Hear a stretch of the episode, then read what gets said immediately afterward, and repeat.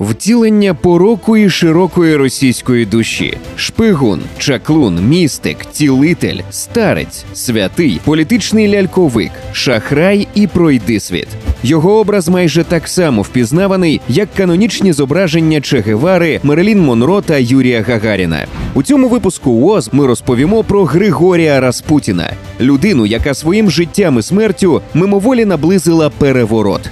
Ви дізнаєтесь, як селянину з Сибірської глушини вдалося зачарувати царську сім'ю і стати однією з ключових фігур Російської імперії, як Распутін займався самопіаром і методично вибудовував свій імідж, як він насправді загинув і чому влада наказала знищити його тіло. Ми розвінчаємо міфи про Распутіна і розповімо, як на його образ вплинули інформаційні атаки початку ХХ століття. Григорій Юхимович Распутін Нових народився в селі Покровське Тюменського повіту Тобольської губернії. Офіційно тисяча вісімсот шістдесят дев'ятого року, хоча деякі джерела вказують тисяча вісімсот шістдесят четвертий, тисяча вісімсот шістдесят п'ятий і тисяча вісімсот сімдесят другий роки. З юності він мандрував, обходив святині, відвідав уральські та сибірські монастирі, Київ, Казань, Афон, Єрусалим. Втім, мандри не завадили Распутіну одружитися, завести трьох дітей і регулярно залишати їх у Покровському, йдучи у чергову подорож. Распутін був напівграмотним. Читав погано, писати взагалі майже не вмів, але маючи гострий розум, легко заводив знайомства з потрібними людьми – студентами духовних академій, священниками, багатими вдовами та купцями. Так, живучи в Казані, він познайомився зі схерхімандридом Гавриїлом Зирановим, а через нього – з іншими церковними діячами, які пізніше допомогли молодому старцю освоїтися вже у столичних колах. тисяча дев'ятсот третього року він вперше приїхав до Санкт-Петербурга, де зумів викликати симпатію ректора духовної академії Сергія Страгородського, майбутнього першого сталінського патріарха РПЦ. А той познайомив Распутіна з іншими високопоставленими духовними особами. Якщо спершу Распутін спілкувався в основному з духовенством, то невдовзі почав обростати світськими контактами. Всього за два роки, з тисяча дев'ятсот третього по тисяча дев'ятсот п'ятий, він перетворив Творився з нікому невідомого селянина з глибинки на популярного персонажа, оточеного ореолом загадковості, на старця, здатного творити дива. Божу людину, з якою мріяли познайомитися представники вищої аристократії. Квінтесенцією відомості Распутіна стала дружба з сім'єю останнього російського імператора – Миколі Другому та Олександрі Федорівні. Распутіна представили їхні родички – великі княгині Стана і Міліца. Ось як описує це знайомство сам Микола. Холодний вітряний день. Був дуже зайнятий весь ранок. Снідали князь Орлов і Ресін. Погуляв. О четвертій годині поїхали на Сергіївку. Пили чай з Міліцею та Станою. Познайомилися з людиною Божою – Григорієм з Тобольської губернії. І імператриця, і чорногорські княжни були дуже релігійними. І ще до знайомства з Распутіним спілкувалися з різними юродивими, мандрівниками та духовними цілителями. Григорій справив позитивне враження на царську пару.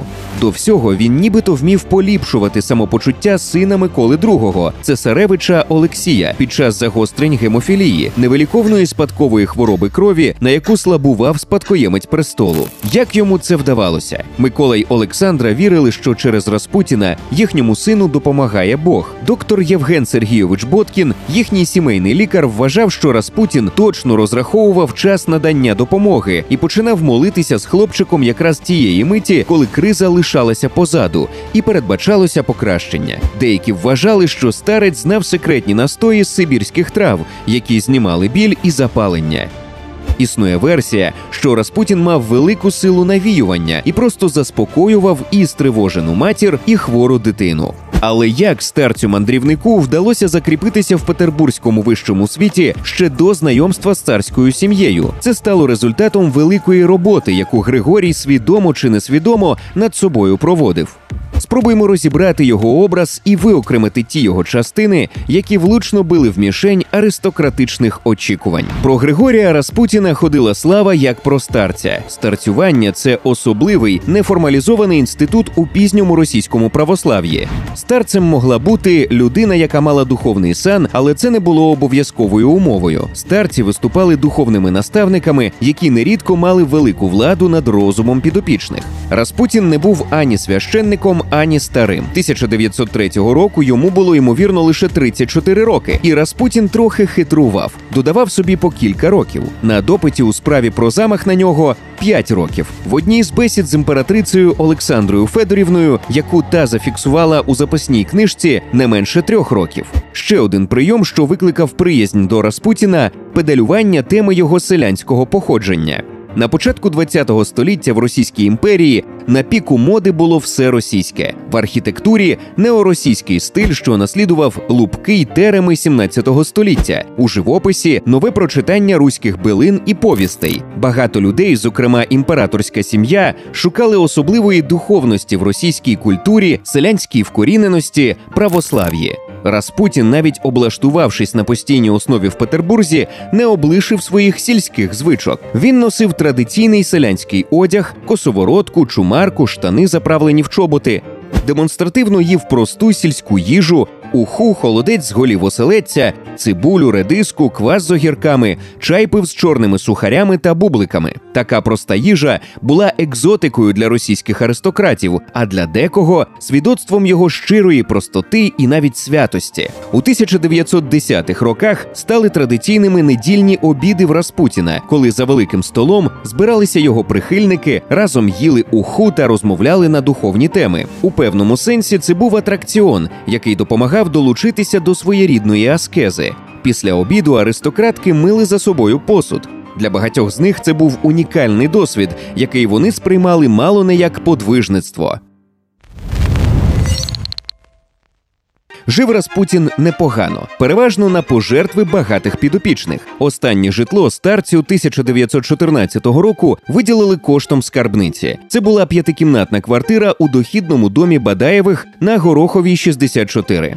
Втім, за запевненням його дочки Матріони, яка написала книгу на захист батька, меблювання там було не дуже розкішне. Розкошів ніяких у нас не було. Все це брехня, що писали тоді в газетах про нас. Кімнати і меблювання були найпростіші. У їдальні стояв стіл, звичайні віденські стільці й отоманка – найрозкішніша річ. У спальні батька ліжко залізне, американський стіл, гардероб та умивальник. У кабінеті – письмовий стіл, крісло і диван. У приймальні були одні стільці. Тільки одну нашу дитячу ми облаштували на свій смак. Були в ній ліжко, канапа, столик, диванчик, крісла, туалет, гардероб. Сучасники, які бачили Распутіна, відзначають неймовірну силу волі та дар навіювання, якими володів цей чоловік. Распутін мав звичку говорити про те, що хвилює співрозмовника, прямо в очі. Нерідко вступав у тактильний контакт. Аристократів вражала його сільська вимова, образність висловів і численні цитати з Біблії. Чому ж зараз, зі згадкою його імені, в голові виникає демонічний образ політичного ляльковика та коханця імператриці?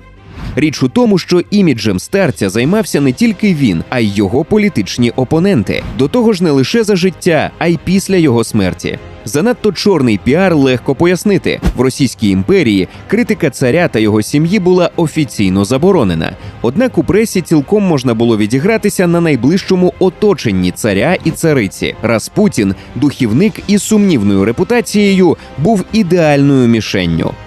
Багато людей різних політичних поглядів, від чорносотенців і російських націоналістів до лібералів і лівих, вважали Миколу Другого мало не політичною маріонеткою в руках могутнього старця. Звісно, всесильність сірого кардинала була сильно перебільшеною, але люди ненавиділи Распутіна саме за те, що він кидав тінь на династію Романових. Дехто з незадоволених Распутіним готовий був вжити рішучих заходів. тисяча дев'ятсот чотирнадцятого року на нього вчинили замах. Релігійна фанатичка Хіонія Гусева вдарила його ножем. Це сталося у Покровському, на батьківщині старця. Існує версія, що Гусеву підмовив розстрижений чернець Іліодор. Хай там як, замах провалився. Распутін доволі швидко відновився, а Гусеву визнали божевільною і помістили до психіатричної лікарні. Але віднині філери, які вели за ним зовнішні спостереження за наказом влади, стали одночасно і його охоронцями. По всій країні пліткували про сексуальні подвиги сибірського старця, ходили чутки і про його любовні зв'язки з багатьма аристократками та навіть самою імператрицею. Але більшість сучасних дослідників доволі скептично ставляться до подібних оповідок. Та й створена тисяча дев'ятсот сімнадцятого року після лютневої революції комісія тимчасового уряду, яка розслідувала діяльність і походеньки Григорія Распутіна, не знайшла підтверджень подібних чуток, а члени комісії отримали доступ до документів охоронного відділу царської політичної поліції, яка стежила за Распутіним. Один з членів цієї комісії згодом зазначав: виявилося, що амурні походеньки Распутіна не виходять за рамки нічних оргій з дівчатами легкої поведінки та шансоньєтними співачками, а також іноді із деякими з його прохачок. Щодо близькості його до дам вищого світу, то в цьому відношенні ніяких позитивних матеріалів стеженням і слідством добуто не було. Ще до перевороту ліві сили бачили у фігурі Распутіна буквально подарунок долі – ідеальний інструмент для дискредитації монархії. Про Распутіна та імператорську сім'ю тисяча дев'ятсот сімнадцятого року випускалися листівки і карикатури з фривольним змістом.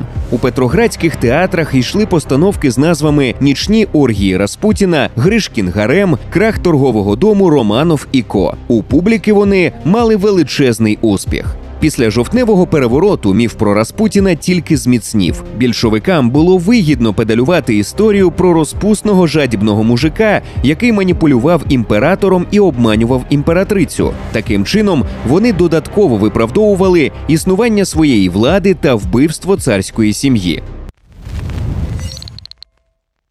Смерть спіткала старця Григорія тридцятого грудня, сімнадцятого за старим стилем, тисяча дев'ятсот шістнадцятого року. Цього дня князь Фелікс Юсупов, нащадок багатої російської сім'ї, родич царя, заманив Распутіна до свого палацу на Мойці. Там його чекали інші змовники – двоюрідний брат Миколи Другого, великий князь Дмитро Павлович, депутат-чорносотонець Володимир Пуришкевич, син депутата Першої Державної думи, поручик Сергій Сухотін і доктор Станіслав Лазоверт. Спочатку Распутіна, за словами самого Юсупова, намагались отруїти тістечками і вином, але отрута чи то не подіяла, чи то її взагалі не було. Тож старця застрелили. Під час розтину знайшли три смертельні кульові поранення – в живіт, у спину та в голову.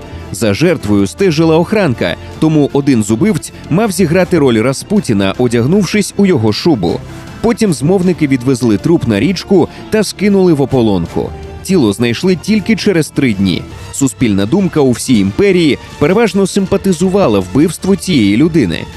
Навіть сам цар не наважився суворо покарати вбивць. Дмитра Павловича відправили на Кавказький фронт, а Юсупова взагалі лише вислали до одного з його маєтків. Після жовтневого перевороту голова тимчасового уряду Олександр Керенський наказав знищити тіло старця. Можливо, для того, щоб той не став об'єктом культу. Труп спалили в котельні політехнічного університету. Операція була ретельно задокументована. Ні в кого не мало лишитися сумнівів у тому, що Распутін зник остаточно. Втім, попри зусилля влади і рішучу відмову в канонізації Распутіна з боку православної церкви, так звані ікони із зображенням мученика Григорія почали з'являтися вже через кілька років після його смерті. За життя газети писали про нього як про поп-зірку, висвітлюючи кожен його крок.